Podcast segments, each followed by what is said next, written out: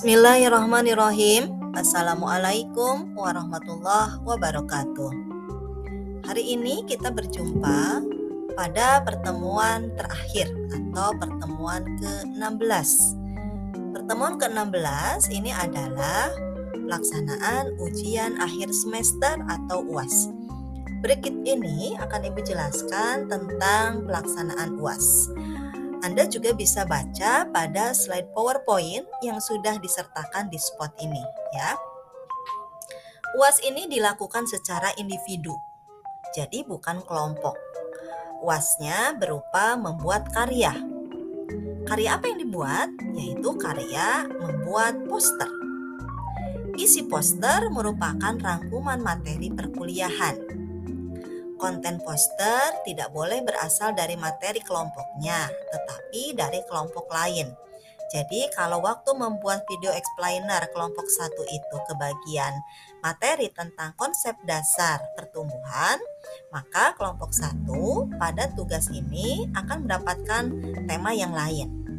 Tetapi ini pelaksanaannya bukan per kelompok, ya, namun penentuan materinya dikelompokkan. Nah, pembagian konten poster terdapat pada slide berikutnya. Anda silahkan dibuka slide PPT-nya. Di situ sudah sangat jelas ada tertera bahwa untuk personil kelompok satu secara individu membuat poster tentang masalah-masalah yang dihadapi peserta didik SD. Personil kelompok 2 secara individu membuat poster tentang kecerdasan majemuk pada peserta didik SD. Personil kelompok 3 secara individu membuat poster tentang konsep dasar perkembangan. Personil kelompok 4 secara individu membuat poster tentang teori-teori perkembangan manusia. Personil kelompok 5 secara individu membuat poster tentang terminologi peserta didik. Personil kelompok 6 secara individu membuat poster tentang perkembangan aspek agama peserta didik SD. Kelompok 7 atau personil kelompok 7 secara individu membuat poster tentang perkembangan aspek kognitif peserta didik SD. Personil kelompok 8 secara individu membuat poster tentang tugas-tugas perkembangan. Personil kelompok 9 secara individu membuat poster tentang perkembangan aspek fisik peserta didik SD.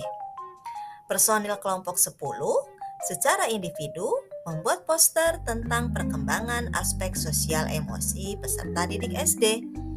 Personil kelompok 11 secara individu membuat poster tentang perkembangan aspek moral peserta didik SD. Sedangkan personil kelompok 12 secara individu membuat poster tentang keragaman karakteristik peserta didik SD. Nah, itu konten yang harus dibuat. Ya, jadi tetap pelaksanaannya adalah individu. Ketentuan membuat poster. Satu, poster dibuat sekreatif mungkin dan harus berwarna. Aplikasi atau perangkat yang digunakan bebas. Anda mau pakai apa silahkan. Konten poster harus sesuai dengan materi yang tadi dibagikan, lalu konten poster harus jelas, ukuran kertasnya A4.